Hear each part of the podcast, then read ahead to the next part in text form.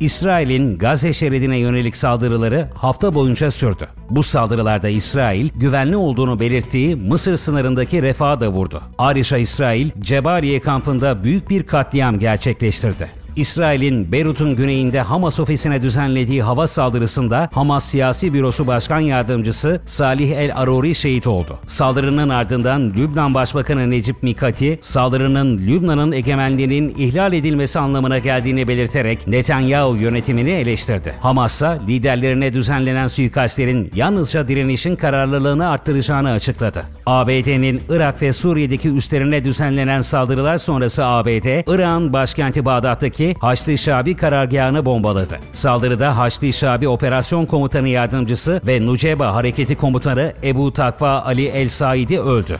Japonya'nın batısındaki Ishikawa eyaletinde ve Noto Yarımadası'nda en büyüğü 7.4 şiddetinde çok sayıda deprem oldu. Depremlerde 92 kişi hayatını kaybetti. İran'ın Kirman şehrinde devrim muhafızları ordusu Kudüs gücünün eski komutanı Kasım Süleymani'nin ABD tarafından öldürülmesinin 4. yılında mezarı başında düzenlenen anma törenine bombalı saldırı düzenlendi. Terör örgütü DAEŞ'in üstlendiği saldırıda resmi rakamlara göre 95 kişi öldü.